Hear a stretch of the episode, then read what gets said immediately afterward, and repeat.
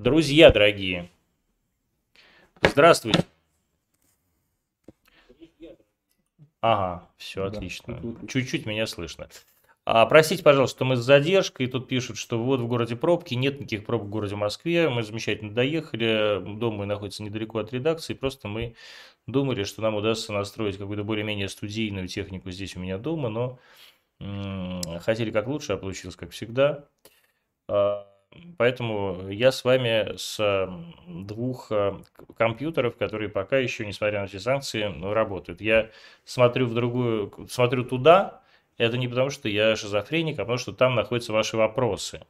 И, соответственно, там второй компьютер, а, куда я смотрю. А, а расскажите мне, пожалуйста, во-первых, в чате, слышно ли меня, видно ли меня, нормально ли вам со звуком, нормально ли вам с картинкой?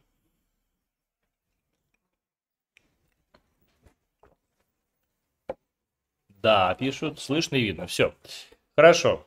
Ты будешь гореть в аду, ты военный преступник. А, друзья, я, может быть, и буду гореть в аду э, из какие-то совершенно другие или эти преступления, но это Господь нас, так сказать, рассудит. Я сегодня не прочел проповедь. Не прочел ее, потому что я ее долго сочиняю. Вот именно эту проповедь я частично ее эм, сказал в эфире по поводу того, что я начинаю сам ненавидеть американцев и ненавидеть Америку. Для меня это очень несвойственная, не характерная история. Я очень любил эту страну, ж- был там много раз э, подолгу и читал там лекции и, э, и так далее. А, Но сейчас вот произошло что-то абсолютно необъяснимое, и я не могу прям видеть эти морды. И, к сожалению, э, ничего не могу с собой поделать. То есть с каждым днем эти морды становятся все отвратительнее для меня. А, И это, безусловно, в том числе и моя проблема. И я пытаюсь найти этому объяснение. И понимаю, что единственное объяснение ведь, конечно же, в том, что Россия, э, ведя вот эту операцию на Украине, воюет не с украинцами, а воюет с Америкой. То есть наш враг – это Америка. Никакой Украины не существует. Существует только Россия и Америка. И для Америки не существует никакой Украины.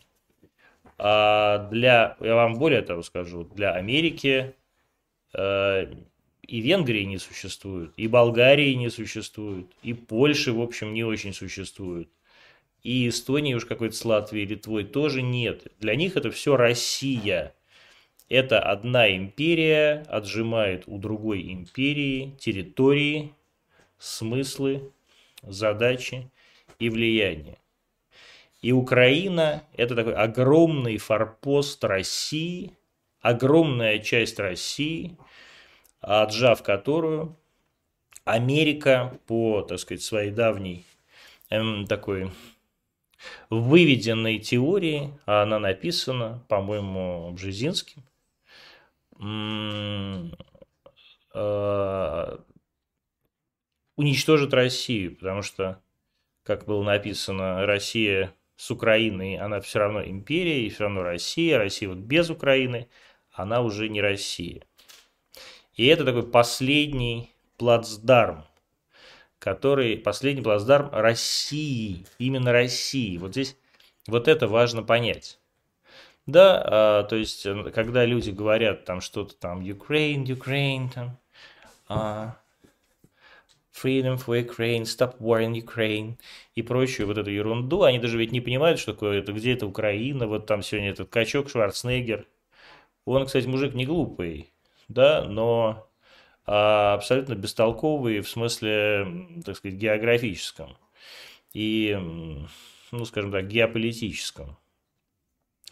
А, что-то там начал тоже какие-то делать заявления, но спасибо большое Шварценеггеру, что он зарегистрировался в российском Телеграме. могу ему только написать а, а в ответ, что Жим Арнольда ужасный. Самое нелюбимое, самое нелюбимое мною а, упражнение.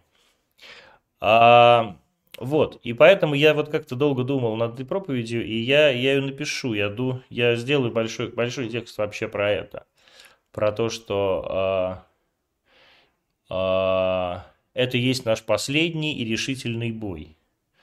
Да, вот. И мы этот бой не могли не, на... не... не начать. А мы в этот бой не могли не, не, ну, не вцепиться, не не войти в этот бой, потому что это наша, это наша война, действительно за наше выживание, за выживание России как империи. А Россия как не империя на самом деле нам неизвестно. Мы, а, то есть, условно говоря, все вот те осколки империи, которые, не, которые называются сейчас не Россией, да, в том числе и Украина, они тоже же империя. Но а, их государственность, она абсолютно эфемерная, ее не существует, не существовало. Поэтому они э, и рады тому, что есть, и счастливы от того, что есть, а самое главное для них слово империя или имперцы – это ругательные слова. Но для нас, русских, империя – это способ выживания. Мы никогда, ну вернее так, мы не помним, когда мы по-другому жили. То есть, ведь э, Петр Алексеевич э, Романов, первый великий, создав юридически империю, на самом деле ее уже фактически получил. Это уже была империя, созданная э, его предками прямой мужской линии, и до этого предками, так сказать, по линии Владимира Мономаха. А самое главное, так сказать, э, татар-монголами, которые всю эту империю завернули действительно а, в огромный такой вот котел, а, позволив а, нам с вами объединиться как нации, превратиться в единую российскую, русскую нацию и получить огромные территории для русских. По-другому мы жить не можем, и по-другому жить мы не будем. Вернее так, мы не пробовали. Как а, эта жизнь могла бы происходить? Мы не знаем. Любые э, прогнозы, э, знаете, каких-то там э, женщин, которые все почему-то сравнивают с Венесуэлой или там Эквадором, для меня это непонятно никогда. А, и, или там совсем же этих сумасшедших э, блевотных аналитиков, которые вписывают разные фамилии потом в санкционные списки, типа там знаете, каспаровских всех этих э, шизофреников. Это э, никому, никому не интересно. Но никто из нас никогда не пробовал жить по-другому. И более того, и украинцы, они, конечно же, имперцы. То есть Украина как антироссия – это все равно антиимперия. И этот огромный, самый большой кусок этой империи все равно живет имперскими ценностями, по имперским стандартам, имперским народом, да, и э, имперским прошлым, и очень возможно имперским будущим. А с таким же успехом можно было сказать, что, знаете, Галлия, например, какая-нибудь, или Испания, она не империя, да, римская. Ну а кто же они, если они не империя? Конечно же, империя. Вот. И, и, и граждане этих прекрасных провинций вполне себе римские граждане. Ну, давайте будем отвечать, наконец, на ваши вопросы. Да, вот, ради чего я вот сейчас вышел из эфира с Николаем Вячеславовичем Расторгуевым а, и пришел, сел, сел сюда, как вам известно, а, YouTube канал Антонимы, мой, который был зарегистрирован на меня лично, а, был уничтожен YouTube. И Роскомнадзор ничего не сделал для того, чтобы хотя бы YouTube намекнуть, что давайте-ка вы будете вести себя по-человечески. Это, вот это меня абсолютно поразило в этой ситуации. А, у меня, наверное, есть для этого какое-то объяснение, но я не хочу вступать в конфликт с э, Роскомнадзором или с кем-то. Мы завели новый YouTube, вот этот новый YouTube канал – он мой личный, ну совсем личный. Вот он называется Антон Красовский. На нем больше нет логотипа RT, а есть вот этот новый логотип, вот эта Ашечка. А, в нем нет никаких рекламных кабинетов, как вы понимаете, мы ничего не рекламируем, потому что нельзя ничего, ничего вообще разрекламировать больше в России в принципе. И самое главное, я не, мы не можем никак оформить эти деньги, и я не собираюсь платить за это своими деньгами. Поэтому я очень прошу вас, если вам нравится то, что э, делается на этом канале, если вам нравится программа Антоним, если вам нравится вот это все, э, рассказывать об этом своим друзьям, просить их подписываться на канал, смотреть канал, включаться в прямые эфиры, потому что для меня ценность прямого эфира, она абсолютна. То есть все вот эти интервью, которые вы смотрите, и все смотрят бесконечно, а, на YouTube, да, все эти записные, вот она села на кухоньке, поговорила, вот она села в машинку, поговорила, потом она сняла шубу, поговорила, потом она, и вот это, вот, вот это все для разнообразия вызывает у меня блив, абсолютно рвотный рефлекс. А, а прямой эфир, вот видео прямой эфир, настоящий рабочий прямой эфир, а, где а, люди теряются, да, вот как сегодня Николай Вячеславович.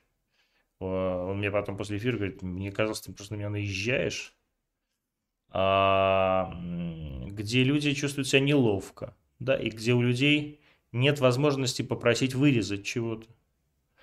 А, это а, то, чем будем придерживаться, а, будет у нас YouTube, не будет у нас YouTube и так далее.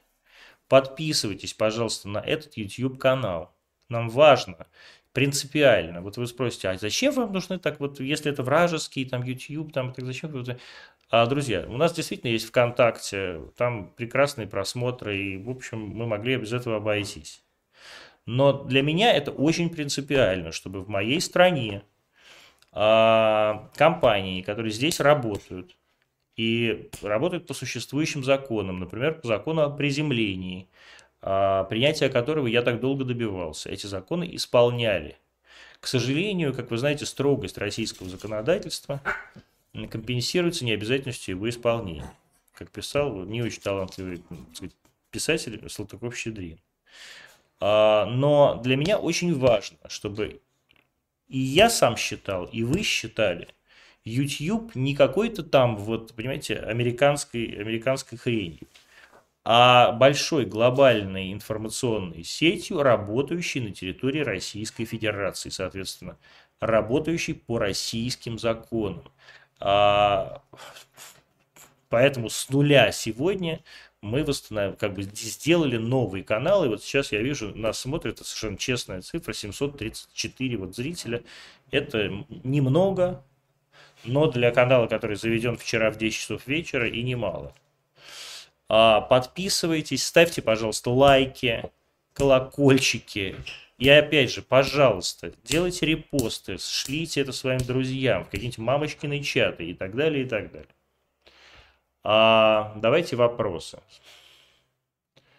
А, вопросы. Спрашивают, как ты относишься к блогеру Оксимирону и певцу, который свалил из России. Так, к блогеру Оксимирону ну, или к, к Оксимирону? Да, который выдает... То есть к Мирону. К Мирону Яновичу. Я отношусь к Мирону как к затейливому поэту. Я, знаете, я по образованию поэт, по, по образованию.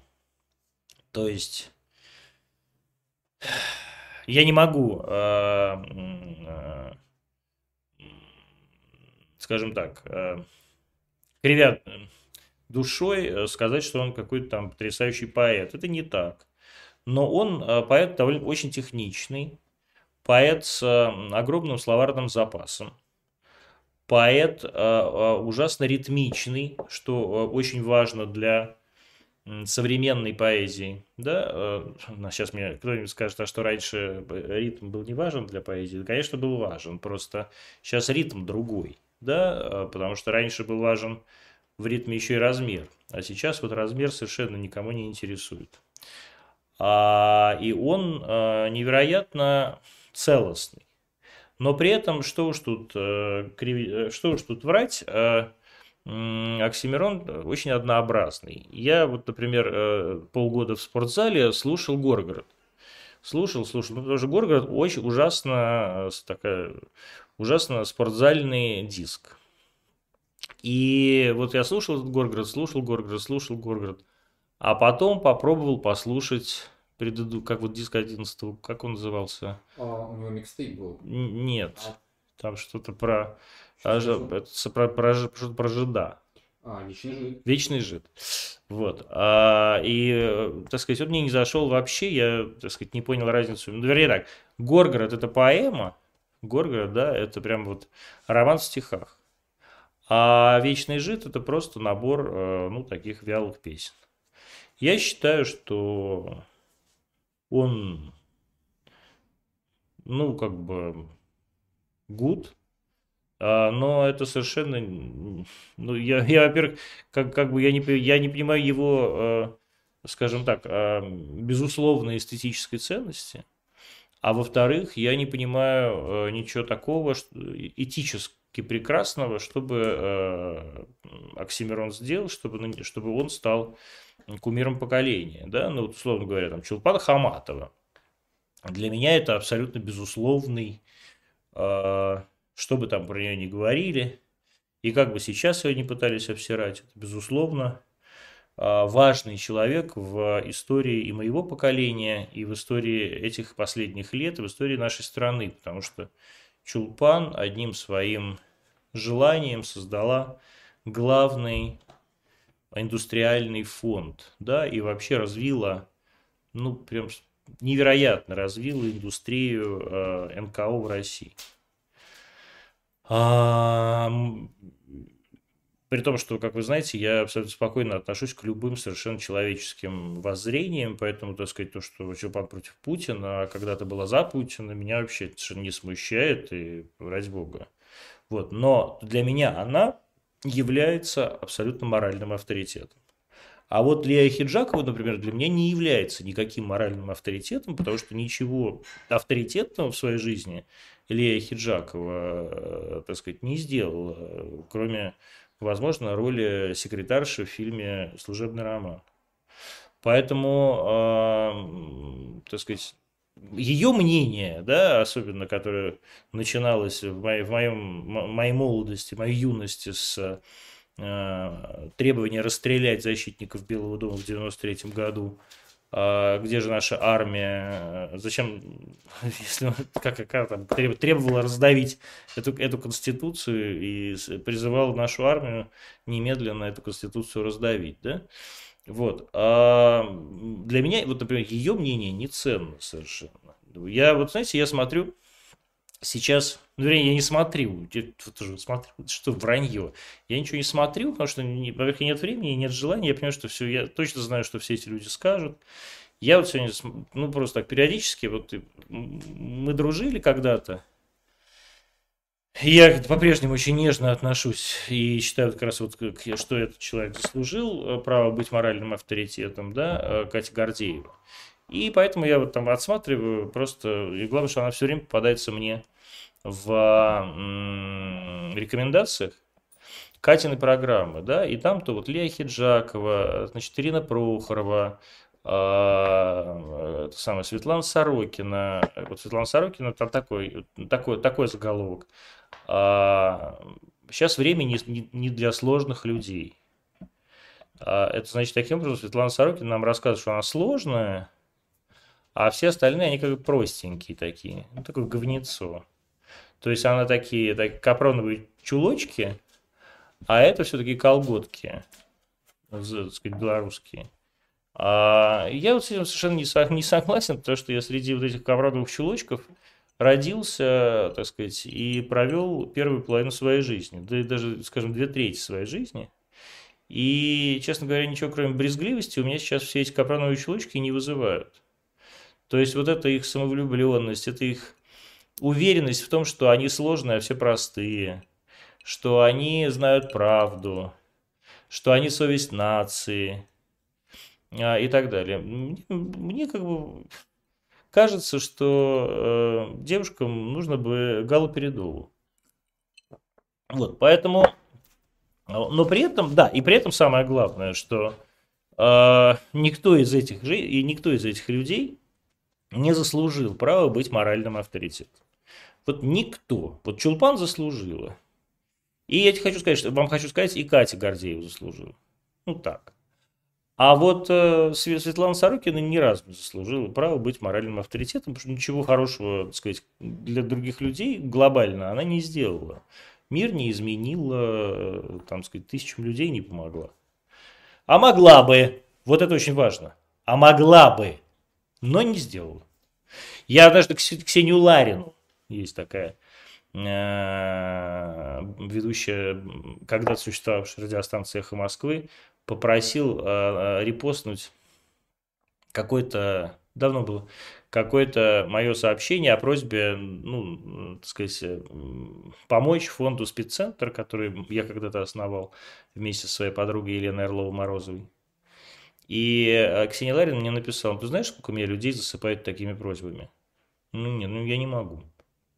Ну вот, и да, а при этом сама, как бы, Ксения Ларина ничего, сказать, самостоятельно не сделала.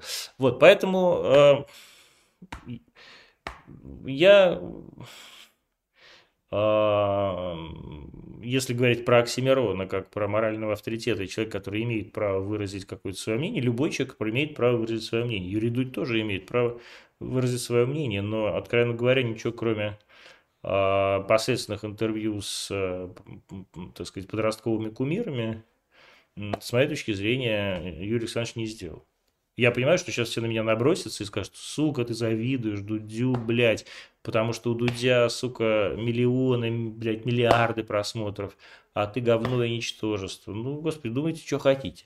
Но э, я вот однажды знаете, Юрий Дудь взял у меня интервью, помните, по поводу, даже два раза, по поводу СПИДа. И мы там с ним вместе делали, значит, одноразовый этот тест. И вот эти, после этого все так начали говорить, господи, как же Юрий Дудь помог э, теме движения, там сказать, ВИЧ в России. В реальности, на самом деле, только помешал. После этого э, одноразовые вот эти слюновые тесты в России запретили. И я Дудю говорю, Дудь, можешь про вот просто либо репостнуть меня, либо написать про это. А он мне говорит, ну это вряд ли. Ну это вряд ли. Вот, потому что для него это коммерческая как бы такая тема. И, ну вот поэтому мне правда. Давай, что там еще? А, спрашивают, как ты относишься к закрытию эхо Москвы и дождя? Я отношусь к этому э, с э, военной суровостью. Я считаю, запятая, что дождь давно надо было закрыть. Потому что дождь э, усилиями правящей семьи Зитко и Катрикадзе превратился в рупор э, фонда по борьбе с коррупцией. Из- из-за чего и стал на самом деле иностранным агентом. И более того, там, знаете, на летучках, вот приходят люди на летучку, садятся, там начинают что-то обсуждать. Или там программа про культуру утренняя. А Дзитко приходит и говорит, а что у вас про Навального? А ему говорят, ну, у нас просто вообще нет темы Навального. Он говорит, нет, так нельзя. Ну вот, а я считаю, что этих мудаков надо было давно закрыть. И совершенно правильно их закрыли, потому что, ну, как бы, зачем они нужны? Самое главное, Наталья, это самое, Наталья Владимировна Синдеева освободился уже от этого гнета, трат на а, огромное количество довольно странно а, сконструированных э, детей. Вот, э, с эхом сложнее. Э, эхо действительно, то, что называется, взорвалось. Но эхо и работало, в общем, ну такой как бы микс государственных денег, ну, в смысле, денег «Газпрома», и денег Владимира Александровича Гусинского, который по-прежнему, как вам как будете удивлены, финансировал э, эту организацию. При этом э, Алексей Алексеевич Венедиктов всей, всем сотрудникам всегда, это такой у них миф был, рассказывал, что мы на самоокупаемости, мы живем за счет рекламы, никакого Газпрома нет. Ну, это все бред сивый кобыл, друзья. Это все вранье абсолютно. Вот. Ну, как бы и Алексей Алексеевич, он просто как был уверен в том, что у него такой есть э, социальный статус и статус внутри системы. Он такой дедушка, знаете, фэншуй поселка. И что вот этот фэншуй поселка никто не будет трогать, что он такой дедушка Ау. Такой грибок, блядь которого никто не сковырнет. Ну вот как-то вот просто сковырнули и не заметили. Даже мне предложили вести программу вместо него. А, и, между прочим, я не отказался. Вот, а просто много-много очень работы другой. А, я считаю, что сейчас такое время, когда страна должна быть сосредоточена, едина, и люди, которые пытаются ее разъединить, и люди, которые пытаются лить а, воду на, а, так сказать, мельницу наших врагов, а, должны быть, а, ну, если не уничтожены, вот если не говорю уничтожены, то, по крайней мере, а, они должны замолчать. Возможно, временно. Возможно, когда все это кончится, люди вполне себе должны вернуться и продолжать свою работу, как они, как они любят, как они привыкли и так далее. Но сейчас этого делать нельзя, потому что люди все находятся в раздрае, огромное количество людей не понимает, что происходит, огромное количество людей сейчас стал, столкнулось и еще столкнется с действительно драматическими изменениями в уровне своей жизни. И а, человек, который, люди, которые их только подогревают их сомнения, подогревают их страдания, а эти люди должны помолчать. Я бы на месте людей с эхо Москвы сейчас помолчал. Я же вот сам честно ушел с эхо Москвы. Вернее, вот опять же мне говорят, вот как где-то там писали в комментах, Красовская мразь, так любит деньги, когда ему платили на эхе, он работал на эхе, а, когда... а потом перешел на артик, потому что там начали больше платить. Друзья, я на эхе Москвы, повторяю, не получил за сколько там, 7 лет сотрудничества ни одной копейки денег. Ни одной. Более того, несколько раз Алексей Алексеевич Венедиктов э, случайно или не случайно со мной завтракал, ужинал, выпивал в гостинице Гельвеция и так далее, ни разу Алексей Алексеевич Венедиктов не заплатил за мой бокал вина. А вот я за его, блядь, сука, виски заплатил, по-моему, раза три. Так что э, у меня нет никаких долгов перед этой, перед этой организацией. Я там никогда не работал. Я никогда не был сотрудником «Эхо Москвы». Я бесплатно ходил в эфиры «Эхо Москвы». И еще кто-то спросил однажды в Питере у этого самого Венедиктова, а что, Красовский бесплатно, что ли, ходит? А Венедикт сказал, я начал ржать, и говорит, да не вы, вы правда думаете, что я, как будто, что, я буду, что я этим буду платить? Вот, а поэтому, а, так сказать, никаких моральных, а, а, так сказать, а, обязательств и сомнений, и сомнений у меня перед этими людьми нет. Сейчас а, времена такие, что надо быть нам всем на одной стороне, а кто на другой стороне, может помолчать. А государство не может позволить этим людям на своей территории говорить Потому что это значит говорить от имени врага. Вот и все. Это абсолютно нормальная, понятная и довольно универсальная интернациональная позиция. Любое правительство в такой ситуации, в которой находится сейчас э, администрация Владимира Владимировича Путина, сделало бы так же, а то и круче. А я вообще удивляюсь не просто мягкости, не просто вегет, а просто какой-то ангельской, ангельскому характеру Владимира Владимировича Путина. Вот взять, например, вот эту женщину. 30 тысяч штрафов. Вот взять, например, эту женщину, которая, значит, выбежала с этим плакатом в прямой эфир э, главных новостей Первого канала. Я не помню ее фамилию. Я, у меня вопрос не надо, не, не нужна ее фамилия, пофигу. А, у меня вопрос, во-первых, а как она оказалась вот, вот там? То есть, как вообще во время эфира срабатывает э, доступ э, пропуска в, эфир, в, в эфирную зону? Это невоз, практически невозможно. Ну, то я не знаю, так, такого вот, ну, серьезно. Вот, где, куда охрана смотрит, прав, вообще ад. Вот эти плакаты, уж надо как-то вот взять там и так далее.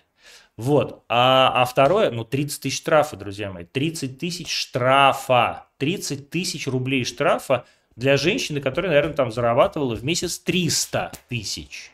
То есть для нее это, мягко говоря, несущественная потеря. Это как э, кошелек в баре потерять. Понимаете? А и при этом вот, вот так вот, э, сказать, э, сделать чудовищное совершенно в такое время, в такую провокацию. Я считаю, что это слишком мягкое наказание. Я бы на месте каких-то товарищей своих попытался апеллировать и перевести. Все-таки Путин сказал, что это хулиганство. Он же сказал, что это мелкое хулиганство все-таки из административной в уголовную. Э, все-таки хулиганка, это, если вы посмотрите уголовную статью и до скольки лет, то вот там. А потому что это вот все эти женщины в, так сказать, норковых шубах, которые сейчас, значит, там, так сказать, фыркают Уэйфу Путин, а и вот это вот такое вот делают, знаете, на...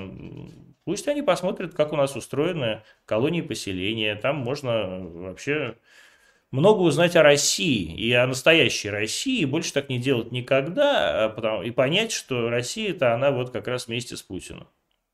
Что там еще? Просит показать собачек. Ну, ну ты, ты мучаешь собак. Ты сейчас мучаешь собаку. Я не мучаю собак. Ну вот одна собачка, вот. А, вот. Это Энечка. И спрашивают, э, Антон, какие у вас планы на Ивановскую область? Э, как вам Вознесенский? Очень рада, что вы проявили интерес к нашей области. Она очень нуждается в информационной и пиар-поддержке. Ну, давайте так, начнем с того, что с конца начнем. Ивановская область нуждается не в информационной, не в пиар-поддержке, а Ивановская область нуждается в возрождении. И, честно говоря, именно этим занимается губернатор. Да, а если вы посмотрите, что сделано при этом губернаторе, при Станислав Сергеевич, то э, вы увидите, что это и совершенно невероятная сеть дорог, которой не было никогда. Это и ласточка, которая, несмотря на отсутствие э, проводов, дошла до Иванова. А, и это много чего другого, и это промышленность, начина, которая начала, ну, как бы расти и возрождаться то пиар тут совершенно ни при чем.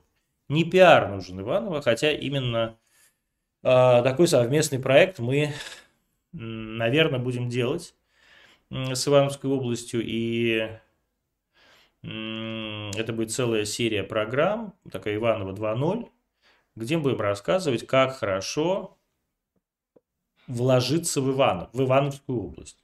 И куда именно. Вот. Тут вот порт, э, не знаю, туристический кластер, тут вот завод, тут вот э, конюшня, тут вот там, я не знаю, что угодно. Да, мы будем делать это, мы будем делать какое-то, какое количество ивентов в Ивановской области. Мой личный проект город Юрьевец. Скажем так, это у нас со Стасом на двоих личный проект, потому что и он влюблен в Юрьевец, и я влюблен в Юрьевец, и поверьте мне, я уверен, что если все будет хорошо, то Юрьевец станет таким новым центром притяжения на Волге, каким он и должен быть, а не таким, каким он является сейчас. А, но самое главное – это деньги, заинтересованность и заинтересованность людей, которые живут в Ивановской области. Задача а, не в том, чтобы рассказать про Иваново. Задача в том, чтобы убедить людей, которые живут в Иваново, не уезжать из Иванова а жить в Иваново, рожать детей в Иваново, планировать будущее в Иваново а, и м, верить в то, что это, Иваново это, это круто. Я честно говорю, что я, а, если бы и хотел где-то построить свой дом, это был бы Юрьевец, а, и если бы я где-то хотел там что-то делать, ну, ну такой вот в таком как бы свободном от телевидения формате, это Юрьевец, и вообще Ивановская область. А Волга – это место силы, Волга – это место, которое я люблю. А Станислав Сергеевич, я считаю, один из... У меня есть несколько таких губернаторов, которых я, ну, которые являются моими товарищами, да, и э, потому что они крутые. Вот, потому что они хотят менять жизнь вокруг себя. И потому что им важно, что скажут про них потом, когда они уйдут. Понимаете? Вот, и Воскресенский один из этих людей. И э, я рад, что мы с ним познакомились, и я действительно рад, что у нас э, началась, начинаются какие-то совместные проекты. Ну вот э, нынешняя ситуация их так немножко подтормаживает, но, э, но я их расторможу все равно, они, они все начнутся, они уже начались, начинаются. Вот. И мы это сделаем, и мы запустим в Ивановской области, ну, скажем так, у нас, я не помню, там 26 муниципалитетов в Ивановской области, если честно, я не помню точно, но, так сказать, в 8 мы спланируем в этом году э, запустить какое-то количество таких ивентов больших, э, которые э, принесут с собой деньги. Это самое, самое важное. И, конечно, надо рассказать людям, что да, Иваново это далеко, а, например, от Москвы, да, ну, условно говоря, Иваново 3,5 часа ехать на поезде. Но, а Юрьевец это вообще, что доедешь, да, но при этом у нас есть в Юрьевце заброшенный аэродром малой авиации, который надо восстанавливать, есть порт, который надо восстанавливать, и это есть Кинешма, в которой такая же совершенно ситуация. Есть Вичуга с такой же ситуацией, есть Шуя с такой же ситуацией, да. А есть Палих великолепный совершенно, с великолепным а, музеем икон, да. Мы не будем говорить про плес, распиаренный 57 раз. Есть Гаврилов Посад, да, а, и так далее, и так далее. И это огромный совершенно край, а самое главное, крайний почат работы, который мы будем делать. Чего? А, а чьи планшеты и телефоны ты показывал недавно в эфире? Расскажи, пожалуйста. Не могу сказать. Э, мне, мне прислали, ничего, ничего секретного там нет. Я, не, мне, не, я, я просто позвонил в Минпром, и мне из Минпрома прислали. Это наше отечественное какое-то производство. А, но где конкретно это сделано, я не знаю. Не могу, не могу ответить на это. А, спрашивают про национальную идею. Национальная идея – это самый, самый сложный и самый важный вопрос – который существует сейчас в России. И это вопрос, на который мне бы очень хотелось дать ответ, вернее так, не ответ, а сформулировать по-новому великую русскую триаду православие, самодержавие, народность. Да? Потому что, ну, как бы вот я пожилой человек, мне важно, что вот я уже такой. Но совершенно очевидно, что православие, самодержавие, народность не может существовать в этой формулировке в 2022 году. То есть ее надо переформулировать.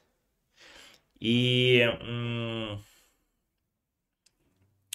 вот я прошу всех, кто может к этому подключиться, кто может задуматься, кто может формировать смыслы, кто может думать о будущем и формулировать будущее, приходить к нам и разговаривать с нами на эти темы а, ну, если вы не, не, не Банько.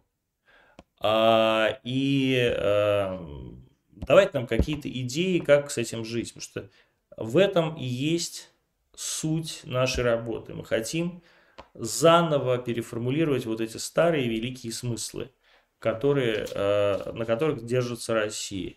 Но Россия, безусловно, держится на вере, Россия, безусловно, держится на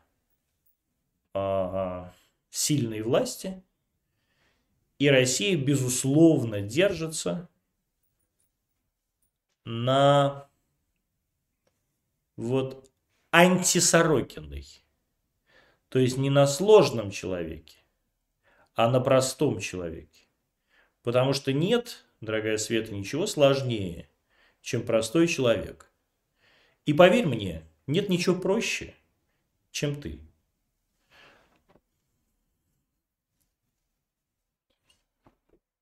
Так, дальше. Угу. Где теперь будет Эрнст? Скажите о нем пару слов.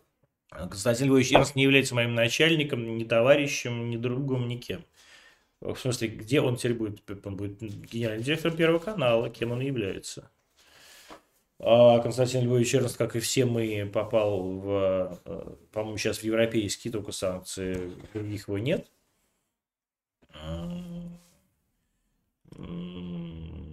Вот и все. Ну, как бы, никаким образом не отразится на его деятельности как гендиректора Первого канала. Он сегодня вот ушел с должности там, члена совета директоров МТС. А, так я узнал, что он член совета директоров МТС. Ну, я вот ушел с должности председателя совета а, своего собственного фонда Спидцентр и ушел и ухожу сейчас вот срочно вывожусь из учредителей, потому что компании, которые с нами работали, да, это западные компании, хотя они на самом деле никакие не западные, они все здесь сидят, вот здесь вот на Белой площади, там где-то там в Крылатских холмах, вот, а они все начали там, так сказать, проверки на предмет наличия санкционных лиц в списках учредителей и руководства. Вот, поэтому, так сказать, все санкционные лица, которые не хотят, так сказать, не хотят вреда тем компаниям, с которыми они сотрудничали, или которые они уж тем более сами основали, эти компании покидают. Я покинул компанию э, Спеццентр, и даже попросил вчера отключить меня от э, интернет-банка, чтобы я не знал даже, что у них там на счету. Чего еще? А, сейчас... Э, так. Ну э, что ж, давай. Антон, насколько труслив Запад? Возможно ли начало военных действий со Ну, я вижу, да. Антон, знак Z это новая свастика, вот я вижу. Нет, это не новая свастика. Какая новая свастика? Это ты, мудак, новая свастика. Ты новый Геббельс, блядь. Пошел нахуй, блядь, с моего стрима. А, Антон, на труслив Запад, возможно ли начало военных действий со стороны США? То есть вы считаете, что вопрос в трусости, что ли, да? То есть вот они боятся, только от того, что они трусы, они начинают военные действия. То есть вы считаете, что не уничтожить всю планету – это трусость? это не трус, это все-таки э, в некотором смысле дальновидность. Да? Никто не хочет, э, чтобы все здесь, на этой планете, было уничтожено, кроме тараканов. А, не насколько он не труслив, но совершенно точно он лжив. Совершенно, более, не, не Запад, а Америка. Совершенно точно, а, так сказать, э, Америка использует своих сателлитов. То есть а, мы теперь видим, что сателлиты Америки это вся Европа. А, то есть буквально вся Европа. Это просто э, э, клиентелла, как написал бы когда-то да, телеграм-канал Низыгорь. А, и эту клиентеллу можно обязать делать абсолютно все, что угодно а, включая вещи, которые дико э, этой клиентеле невыгодны, потому что все, все, что сейчас происходит, выгодно только американцам. Только американцам. И никому больше да, америк... европейцам, ну, то есть, мягко говоря. Вот, а, а, поэтому, ну, вот они это делают. А самое главное, вы поймите, что вот весь этот санкционный набор, а я сейчас вот еще позову сюда э, своего коллегу Илью. Васюнин, а, иди здесь. сюда. А, э, э, так сказать, это история про то, что э, а, Я забыл мысль. Ну и бог с ним. Санкционный набор. Да, санкционный набор. Да. Давай поговорим про Донбасс. Значит, Васюнин, э, Васюнин или Васюнин. А, журналистка Арти, журналист Арти, э, Арти по-русски. то есть нашего, э, так сказать, э, соседнего департамента, э, департамент, который, например, отвечает за сайт. Вот сайт Арти Россия, Арти.ру, это вот, э, та, вот товарищ. Васюнь много раз был на Донбассе, много лет был на Донбассе. С самого начала был на Донбассе. И при этом работал на дожде. Как Нет, уже ушел. Ты Я... когда ушел с дождя? В апреле 14 В апреле 14 -го а года. приехал в мае. В мае приехал в Донбасс. То есть ты, получается... Как фрилансер. Как вообще никто. То есть ты ушел с дождя из-за Донбасса, что ли? Я не знаю. Нет. Ну, как-то почувствовать хотелось себя свободнее, возможно. А что, тебя дождь не свободный, что ли? В 2014 году? Не знаю. Не знаю. Ну, вот как это, роль фрилансера мне больше на тот момент подходила, наверное. Хорошо. Вот 8 э, лет Донбасса. Что это? Вот все говорят, вы 8 лет, э, хохлы, убивали... Методичка. Методичка, да. Методичка. 8 лет вы убивали людей. А что такое действительно 8 лет Донбасса? Ну, слушай, это какой-то прям, ну, эксперимент над людьми. Кем поставленный? Я не знаю, кем. Вот. Смотри, ты начал, я послушал начало стрима просто у тебя про империализм там было, да? А, про, импер, про имперство. Имперство, да. да, американцев и украинцев одновременно. Вот. Ну, конечно, это надо разделять, потому что, как, ну, я думаю, что, во-первых, американцы такое ощущение, что вот ты поговоришь с ними, и они тебя поймут. Потому что они как будто бы такие же, да? Разделяют. А что касается имперскости малых народов СССР, то она недооценена, как будто бы, да? Грузинов, которые воевали Осетию и хотели выкинуть Зарокский туннель. А, осетинов, да? А, Абхазию, хотели завоевать тоже. Молдавия, которая да, там пошла на Приднестровье, такие же там были там автобусы дружбы, или как это назывался. И как это на самом деле гораздо более свирепая и бесчеловечная имперскость, чем все, что было в российской истории со стороны Российской империи, Союза, там, не знаю, кого угодно. Но это вот, да, это почему-то остается как будто бы незамеченным. Вот, ну и Донбасс, конечно, да. Я, э, когда началась спецоперация, я выехал на позиции, мы вернулись в разбомбленные э, дома Докучаевска, э, это там часто от Донецка, да, езды. И мы разговариваем с местными жителями, 73-76 лет. Оба сварщики. Один работал на, ну, в совхозе сварщиком, а она, жена, там 73 года, работала на каком-то там доломитном карьере, это часть металлургической отрасли. И я заснял там, у них э, разбило дом э, снарядом я снял их. И, ну, как будто бы надо уходить, но надо еще поговорить о чем-то. И вот я там спрашиваю, там, как же вот, женщины, вы там работали, э, сваркой занимались, да? Ну, это, вот они мне рассказывают, там, туда-сюда. У нас было четыре, вот там кто-то там умерла, а кто-то еще там сам там живой еще там, да. И я понимаю, что мы говорим э, под Э, звуки снарядов, которые летят в одну сторону, в другую. И когда начали выезжать уже с ну, военными, с местными, они говорят, посмотри, они как сомнамбулы ходят снарядами.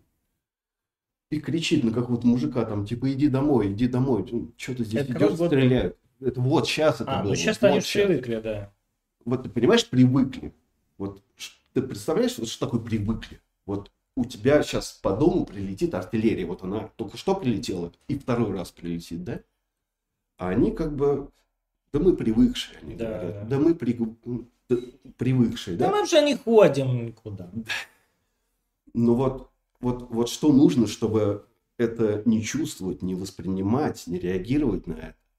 вот в каком состоянии они должны быть.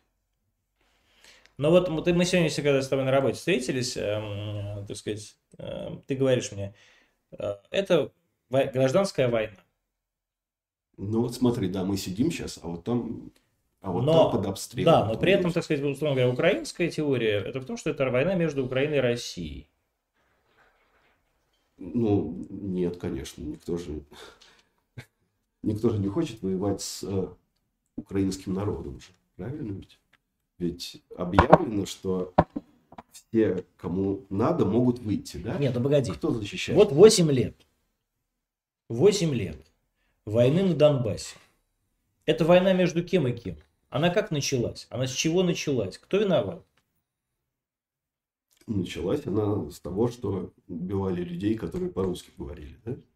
И ну, отстаивали. Ладно. Да, что, ну, что, и отстаивали это право в политическом смысле. Ну а что, нет?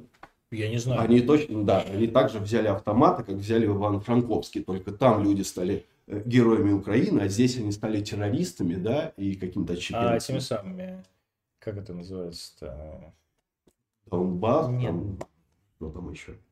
Не ватниками, а у них же есть какое-то специальное, специальное слово по, по, по этому поводу. Вопрос по теме. Ну подожди, подожди, мы еще, еще не, не, не закончили.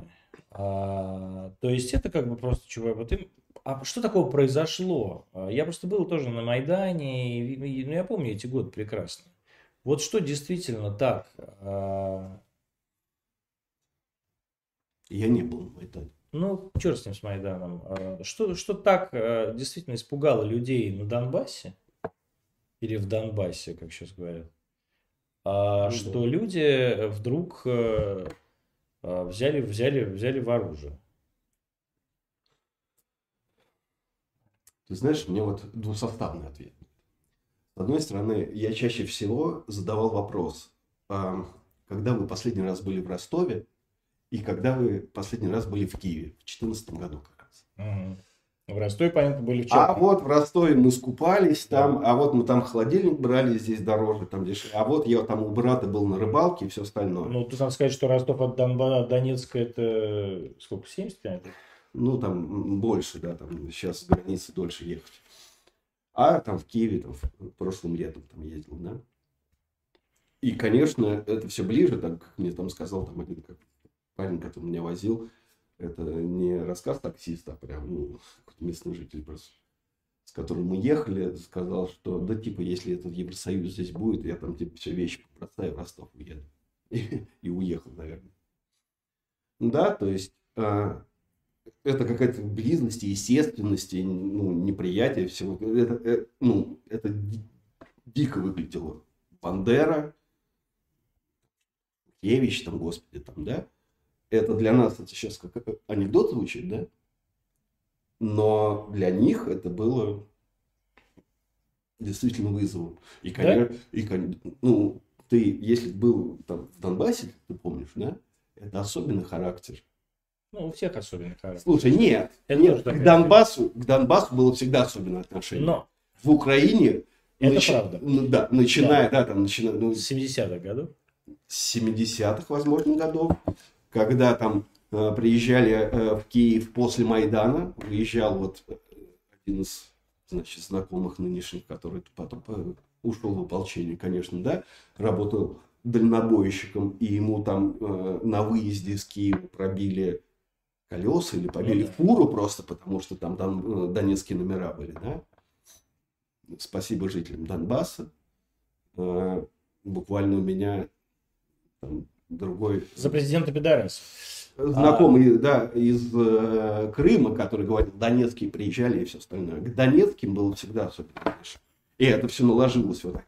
Этого, кстати, никто не понимает у нас у нас кажется, что это там Россия придумала, там стрелков, там туда-сюда, там пятое-десятое. Никто этого не чувствует, вот, э, внутреннего вот этого противостояния. Да? А оно было.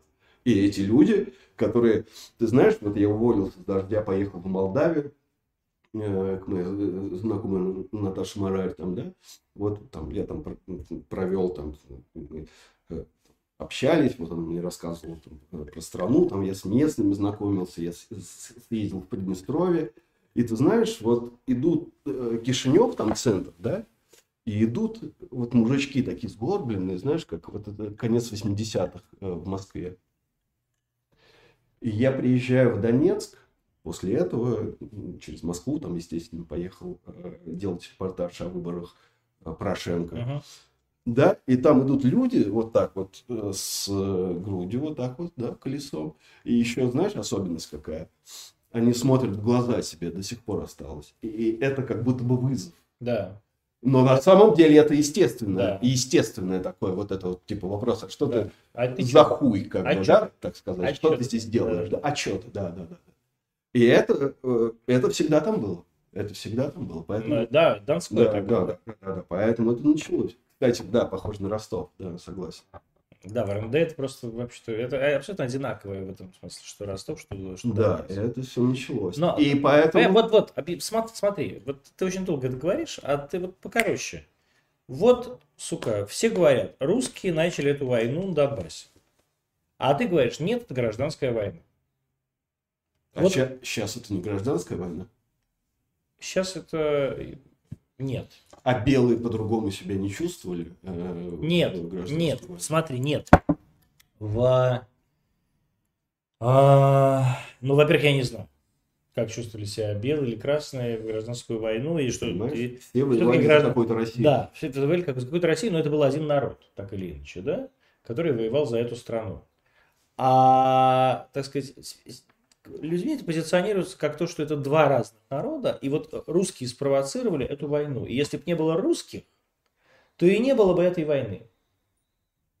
Ну, это, конечно, не так. Не так? Ну, вот сейчас вот... Я не знаю, просто... Я, я в этом смысле, конечно, не могу быть объективной как бы, страной. Я просто вот вижу там, да... Вот сейчас я переписывался перед тем, как зайти в эфир э, с, э, там, с парнем из Донецка, который сейчас э, с контузией в госпитале лежит, который сейчас вот, ну, получил как бы, да? У нас? Не знаю. В Ростове. Почему нет? Донецк? В Донецке, в Донецке, да. И хочет за это обратно. значит? Ха, То есть хочет на передовую. Да, конечно, хочет вернуться. И а, После каникул, наверное. Алиса, стоп. буквально. Понимаешь? А до, до этого я делал интервью с командиром бригады. Э, Два образования, MBA, жил в Киеве, сам из-под Донецка, да? Вернулся, знаешь почему?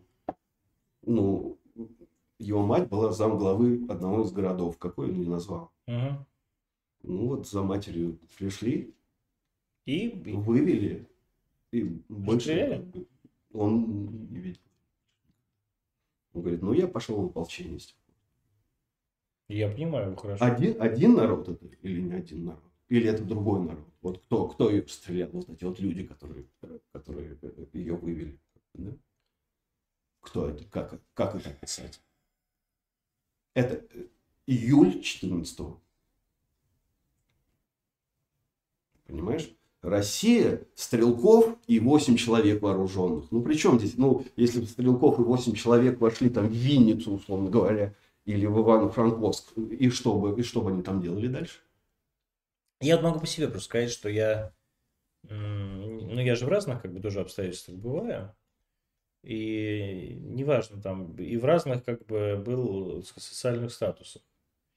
И мне, например, э, давно уже не страшно там с русскими ментами, с русскими военными, да, и так далее. С русскими военными мне вообще не страшно никогда. А вот, блядь, сука, с украинскими, блядь, мудаками, вот даже при том, что вот ты знаешь, я, когда меня еще пускали в Украину, мне там было что делать, и я там постоянно, меня же, естественно, никогда не пускали. Соответственно, надо было кому-то писать на, так сказать, тогда еще Порошенко был президент, кому-то писать там, пресс-секретарю Порошенко. А, но я при этом точно понимал, что вот этот мудак, который сидит в этой комнатке, блядь, вот этот СБУшник, блядь, э, из, э, сука, города какого-нибудь там, Драгобыча, блядь. А вот я, Порошенко, Хуишенко, ему вообще срать. И если они захотят меня ёбнуть, они меня ёбнут. То есть это как бы вот отмороженное совершенно животное, блядь. Слушай, ну... Ну, у меня тоже такое было. Вот. И э, я не могу это объяснить. При том, что я как бы спокойно, говорю, свободно говорю ну, по-украински, как бы я взрослый человек, и у меня есть все, все, все крыши мира, которые только могут меня крышевать. Я год назад э, в Стамбуле я был на новогодние праздники, встретил, ну как встретил, услышал людей за соседним столиком, которые как будто бы по-русски говорили, а как будто бы нет. Ну, на фоне турецкого, да, это, это чувствуется. И э, я вышел курить, они вышли, мы встретились, поговорили. Они говорят, ну вот там, да, там уезжают. Из Львова они были, на несколько дней приехали. э. Зі Львова. Я спросил, за, за места? Да, да, они, да, они, они спрашивают, ну, бы, да, что это самое, значит, в Москве мову стали учить, когда я представился. Я сказал, ну, как бы нет, слежу просто за вами. Да, показались ли, э, ну, то есть, ну, это вот, вот сейчас, ну, год назад почти сейчас, да, мы говорили.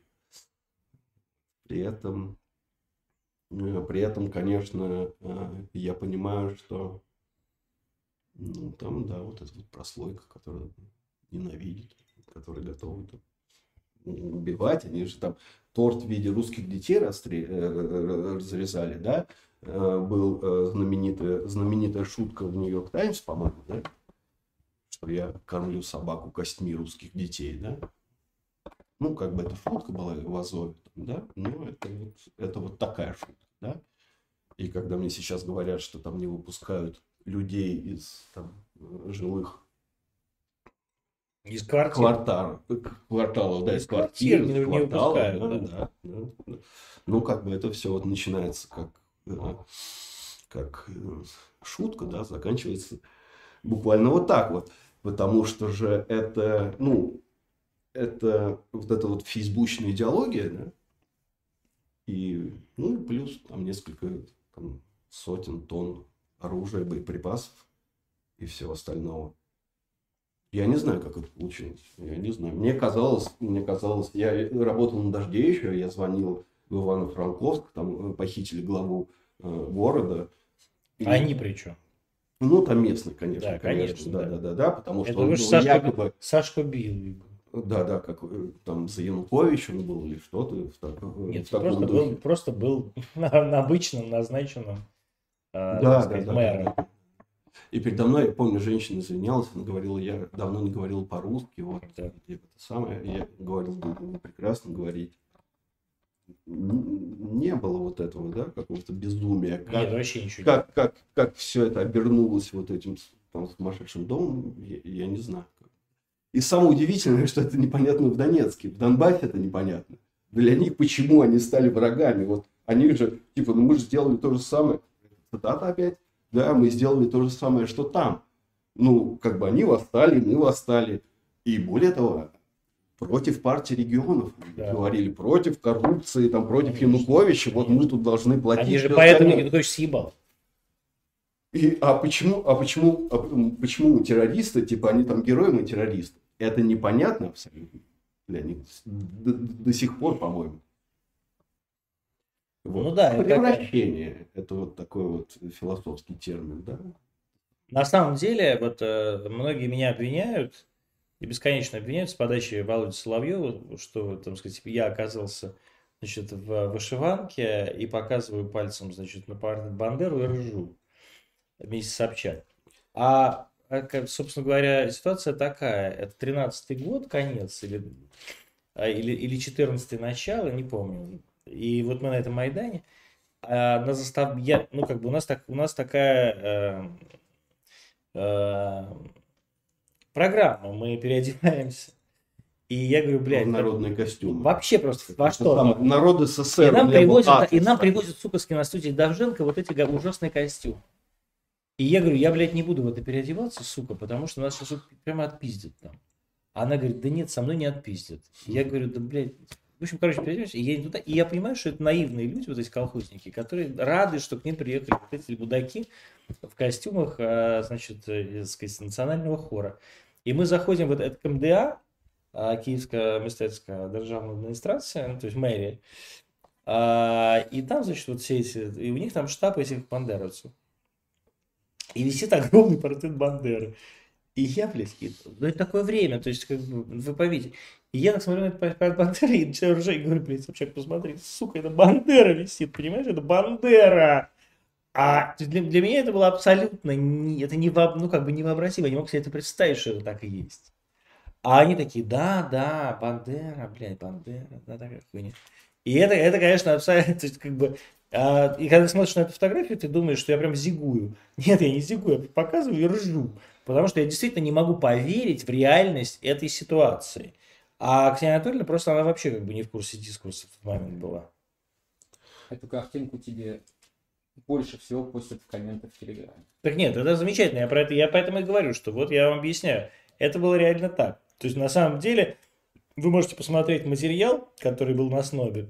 Вот он опубликован. А следующий как раз материал, наш Собчак, был, почему-то никто из вас не постит эту картинку где, из-за которого мы, я попал в миротворец. Уже много лет нахожусь в миротворце и в списке СБУ, где мы в э, бескозырках Черноморского флота и тельняхах на, так сказать, нашем эсминце а, при присоединении Крыма через неделю после, после референдума а уже писать, уже, уже, так сказать, фотографируемся там. Только что-то вот вы вот эту фотку не постите. Ну вот смотри, на самом деле ты повторяешь аргумент, ну, огромного количества моих знакомых, да, которые говорят, да, это все шутка, там, москаляку на геляку, да, это шутка, да, это все ирония, понимаешь? Тогда такого нет. Вот непонятно, когда из, э, когда из, когда из иронического шутки, когда из шутки это превратилось, да, да. я тебе расскажу.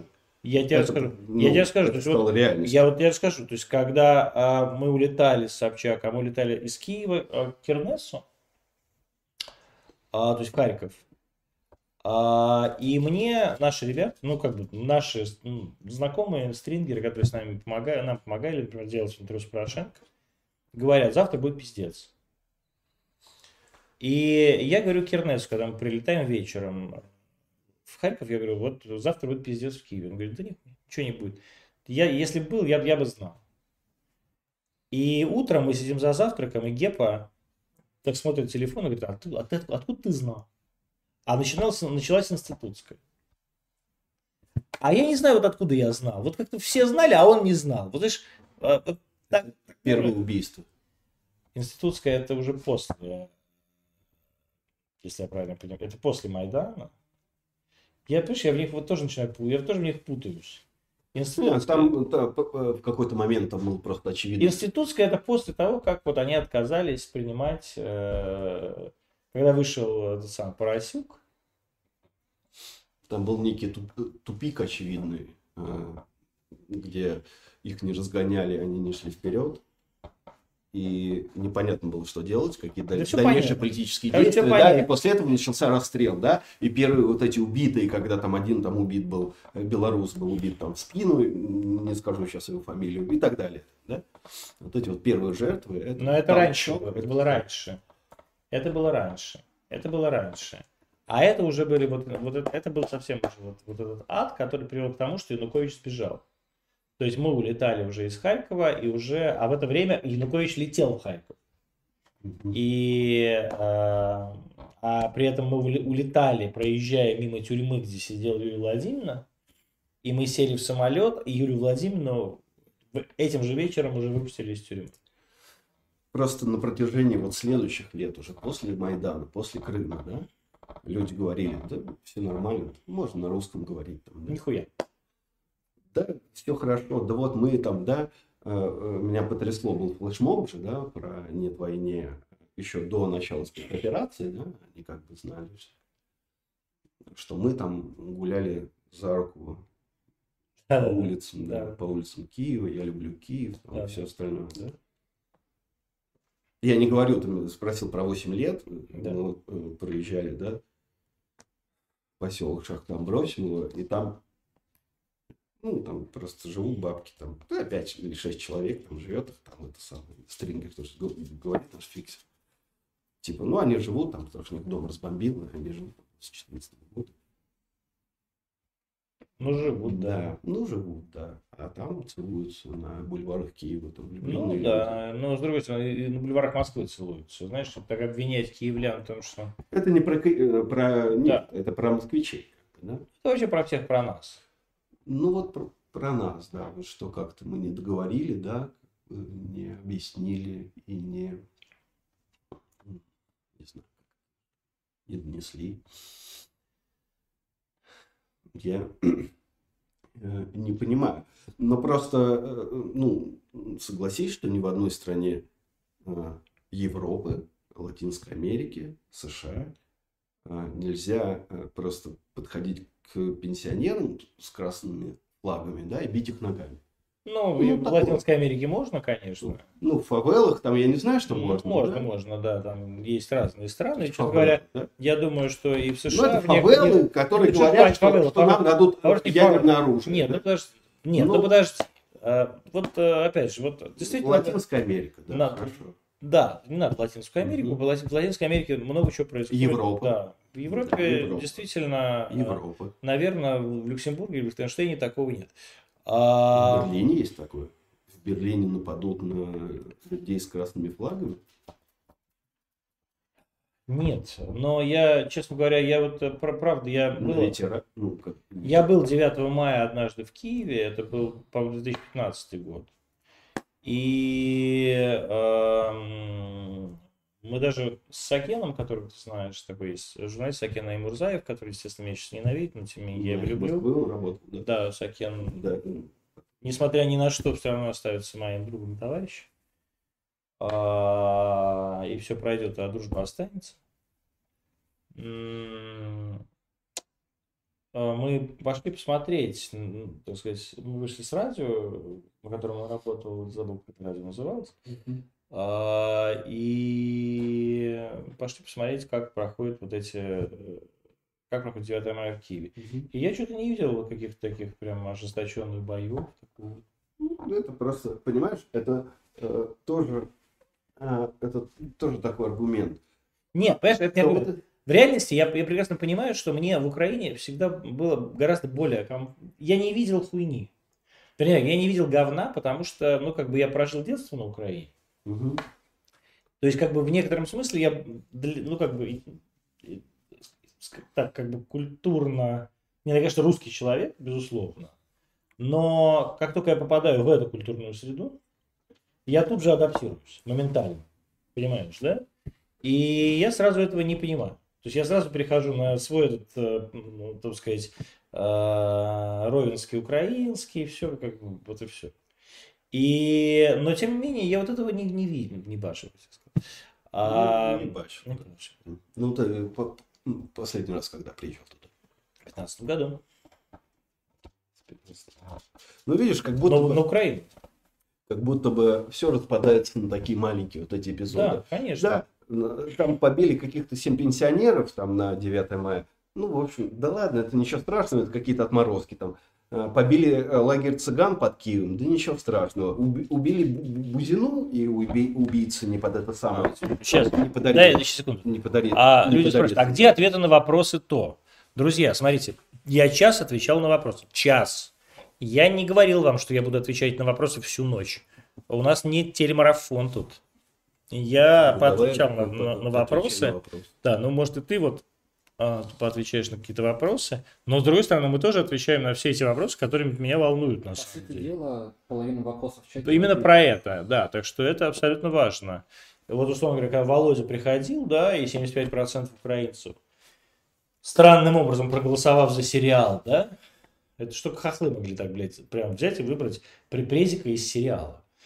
А, проголосовали за мир на Донбассе. Нет, ну шанс-то был. Нет, секунду. Был. Ну, Я не про это сейчас говорю. Я говорю, что 75% украинцев голосуют за мир на Донбассе, а получают огромную войну. Получают, сука, Украину в НАТО, за- записанное в Конституцию, получают вот это вот все, получают военные базы американские, получают, значит, то же самое ПТН, ПНХ. То есть, как бы Порошенко по сравнению с э, Володей, он просто как бы зайчик. Да, и почему вот это происходит? Я как раз у меня есть на это ответ, потому что это как бы внешне управляемая страна. Но, э, блядь, в это же никто не поверит. То есть вот ты говоришь эти фразы, они тебе говорят, блядь, это вы, сука, русская пропаганда, идите нахуй на свой первый Ну да, канал, блядь, да, горите в аду. Сука, блядь, я видел, как этот пидорас ехал в американское посольство получать, блядь, инструкции. Под просто по одной простой причине. Потому что американский посол считал, блядь, унизительным приехать на банковую нахуй. Понимаете? То есть он, американский посол считал себя выше, чем президент Украины. И считает себя до сих пор выше, чем президент Украины. В этом проблема. Почему, сука, Путин все это начал? Потому что это больше, блядь, нельзя было терпеть. У меня э, ремарка небольшая к этому выступлению. Я говорил, случайно встретился с активистом в Кишиневе в 2014 году осенью. С украинским активистом, который был советником там, при Минобороне Украины, активистом до этого на Майдане. Не буду раскрывать организацию. Он на меня смотрел абсолютно проукраинский, да, тысячу процентов, да, человек. И вот он смотрел на меня и говорил, ты, говорит, понимаешь, что мы, а, что мы в июле 2014 года должны были победить. Мы должны были разрезать, отрезать э, э, Луганск от Донецка, да, и мы должны были окружить их и взять. Знаешь, что происходило? Им звонили из американского Да, посольства и говорили стоять. Стоять, да. Стоять. Конечно. Нет, вы все знают, что... это все... Сепара, вспомнил Сепара. Ну да, да. да. А, все знают, что все, все в Украине знают, что американцы прямо вот управляли всем. Вот просто всем. То есть каждое говно, вот там включая какое-нибудь Министерство здравоохранения, хуйни, все получали прямо инструкции, вот прямо, прямо с этим самым э, птичкой этой американской. Это же невероятно. То есть это русские так никогда себя не вели с украинцами. И в этом, может быть, кстати, проблема русских. Если бы вели, может быть, как раз украинцы были бы, они бы понимали, что вот есть власть. А так вот они не видели этой власти. Нет, вот, вот смотри, здесь вот вторая часть ситуации, да, когда с одной стороны был создан русский сектор газа, да, экономической блокадой, поражением в правах и обстрелами время от времени, когда это было нужно э, в текущей политической ситуации в Киеве, там, да, Донбасс, там, да, а с другой стороны была создана вот эта пиратская республика. Да? И, ну, я, мне послышалось про э, ядерное оружие, да? Там что-то было уже, там что-то было уже или ничего не было, да? То есть там начинались какие-то разработки. А что начинался? Тут не надо ничего начинаться. Я человек, выросший в семье э, отца, деда, прадеда, занимавшихся энергетикой. Мой отец там один из людей, который, там, так сказать, руководил атомной энергетикой Украины. Почему я, собственно, детство правил на Украине, да, так сказать, 80-е годы. Ну, то есть, на самом деле, у них не хватало просто центрифуги. Центрифуга для американцев это хуйня. Они ее, вот они ее сделают за полгода, и все. Будет обогащенный плутоний, все, без всяких проблем. А средства доставки хуевые у них есть. Но хуевые, но есть. Ну, то есть, как бы, сделать ядерное оружие для них вообще, ну, это, это не проблема. Мы живем в 2022 году. Каждый, э, так сказать, э, пятикурсник МИ, э, так сказать, МИФИ понимает, как это делается. Да, причем смотри, НАТО, все-таки быть частью НАТО, это какая-то коллективная ответственность. Коллективная ответственность всех стран. Да. А, ну, здесь, а здесь просто как бы гуляй, гуляй поле, да, где никто ни за что не отвечает. Дело, где... где наплевали на один договор, на второй, где... на Минск. Я поэтому сейчас говорю. Все, все сидят, знаете, по утрам. Сергей Минаев там, блядь, все время, все время ждет мира. И все время постят. Вот сейчас там, значит, э, какой-то мудак Хохол сказал, что вот там не, полторы недели осталось до договора, вот это там сложно идет, но будет. Блять, какой договор? С ними ни о чем нельзя договориться. То есть, вернее так, договориться можно прямо во всем, чем угодно. И они подпишут все, что угодно. Они подписывали Минские соглашения, те, вот все подписывали, все подписывали. Просто потом моментально они забывают о том, даже не забывают, они просто выходят из этого зала и говорят, а что это, это какая-то, нас заставили какую-то хуйню подписать. И это никогда не было иначе. Никогда. Ни одна подпись ни под одним договором, который был подписан хохлами, не работало. Никогда. Ну вот тебя э, э, спросят теперь, а люди в Харькове и люди Харьков русский город. в Мариуполе. И Мариуполь русский город. Ну, вот погибшие. Не понял вопроса. Погибшие люди, они имеют к этому отношение или нет? А,